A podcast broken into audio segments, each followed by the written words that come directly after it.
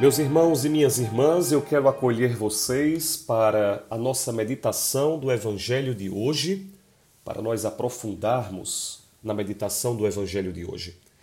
Já quero convidar você desde o início a curtir, a compartilhar esse comentário, essa meditação, para que outras pessoas também tenham acesso à vida que Deus deseja nos oferecer. O evangelho que nós vamos meditar hoje é o evangelho de Lucas e diz assim: Naquele tempo disse Jesus a seus discípulos: Não tenhais medo, pequenino rebanho, pois foi do agrado do Pai dar a vós o reino. Vendei vossos bens e dai esmola. Fazei bolsas que não se estraguem, um tesouro no céu que não se acabe.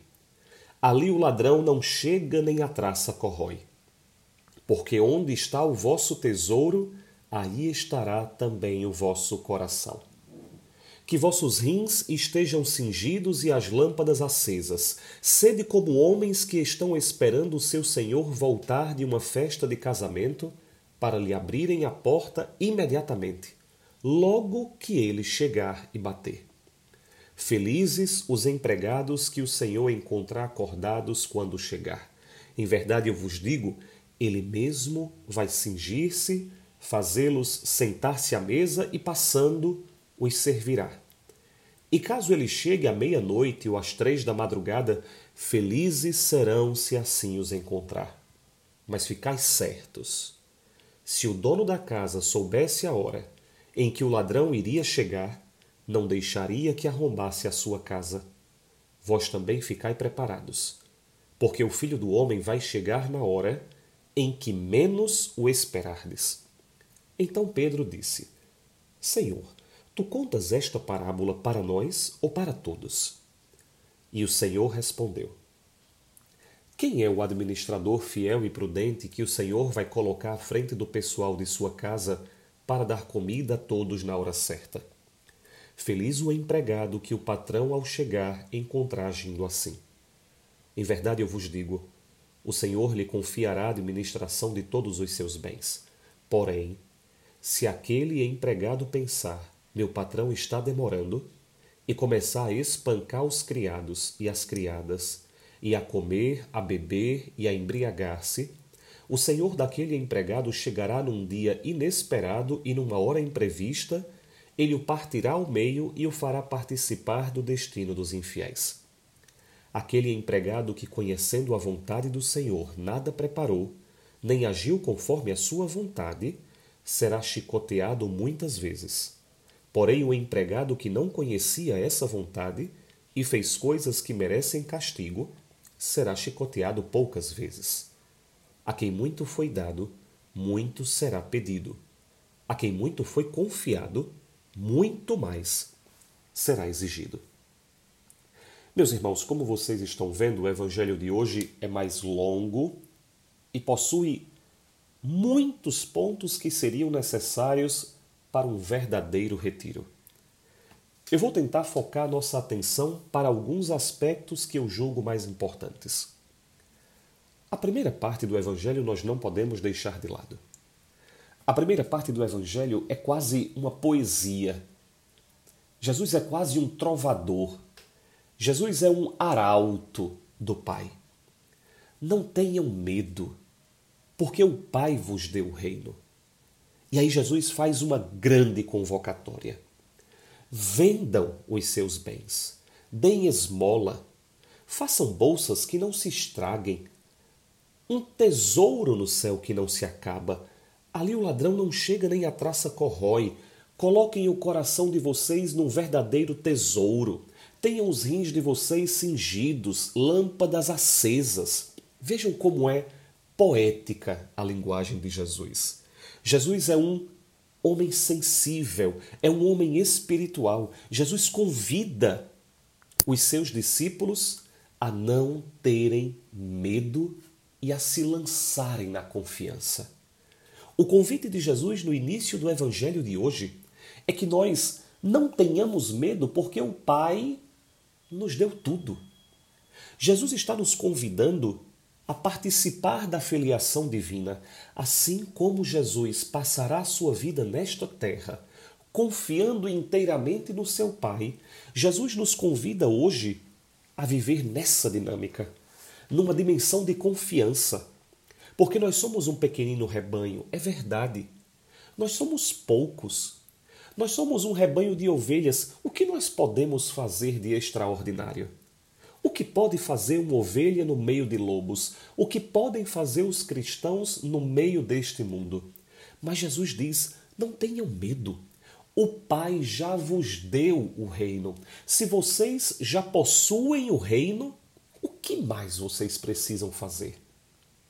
Se vocês já possuem esse reino, por que vocês devem se preocupar com outras coisas? Não se preocupem com os bens.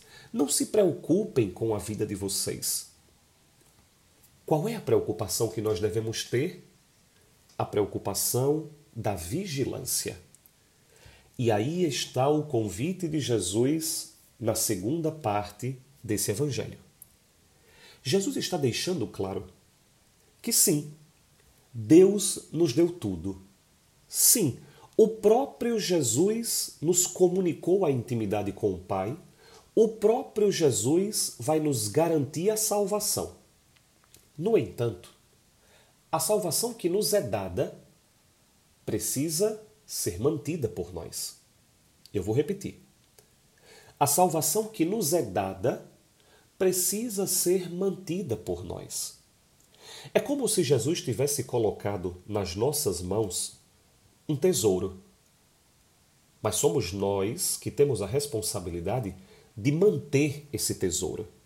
É claro, manter esse tesouro não significa colocá-lo no bolso. Ao contrário, Jesus, em outro evangelho, vai recriminar os discípulos que recebem os seus talentos e enterram. Não, não se trata disso. Mas se trata de pegando aquilo que Deus nos deu, a salvação que veio de Deus, a vida eterna que veio de Deus, nós devemos estar vigilantes, porque nós podemos acabar perdendo. E sejamos francos, não é essa a experiência que nós fazemos diariamente? Não é verdade que de tempos em tempos nós perdemos a consciência de que somos filhos de Deus? Não é verdade que de tempos em tempos nós perdemos, pelo nosso pecado, a graça de Deus? Não é verdade que de tempos em tempos nós confiamos em nós mesmos e não em Deus? Nós confiamos a nossa vida nos bens passageiros e não nos bens eternos?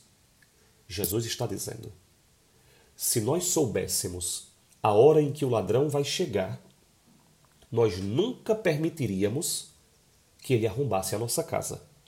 Por quê? Porque nós instalaríamos um sistema de segurança, porque nós convocaríamos a polícia, porque nós deixaríamos os nossos advogados a postos, porque nós não dormiríamos, porque nós deixaríamos as luzes da casa acesas.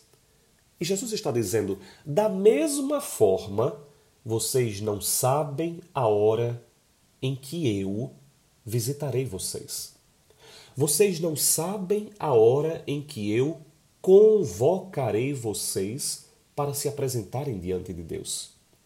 Bom, se nós não sabemos a hora em que o ladrão vem, nós temos que ser vigilantes o tempo inteiro. Se nós não sabemos a hora que Jesus vem, nós temos que ser vigilantes o tempo inteiro, porque Jesus diz.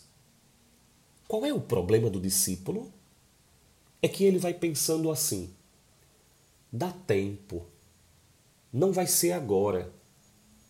Mas em outro momento eu. Aquilo que Santo Agostinho, no seu processo de conversão, experimentou. Hoje não, depois. Hoje não, depois.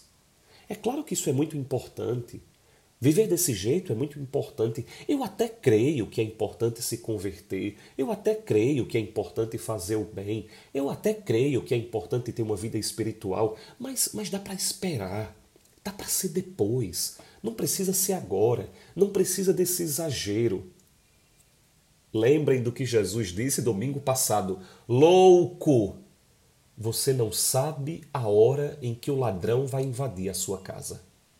Você não sabe a hora em que Deus vai entrar na sua vida pedindo contas da sua vida. E por isso Jesus diz vocês devem manter os rins cingidos, ou seja, vocês devem se manter alertas. E aí ele conclui: aquele que sabe da vontade de Deus, conhecia a vontade de Deus e não realiza essa vontade, será chicoteado muitas vezes. Aquele que não conhecia a vontade de Deus será chicoteado poucas vezes. E conclui dizendo: A quem muito é dado, muito é pedido. A quem muito é confiado, muito é exigido. Meus irmãos, a nós que estamos neste momento meditando sobre esse Evangelho, podem ter certeza, a nós foi confiado muito. Nós sabemos qual é a vontade de Deus. Nós conhecemos o caminho de Deus. Nós sabemos o que Deus deseja no fundo, no fundo da nossa vida.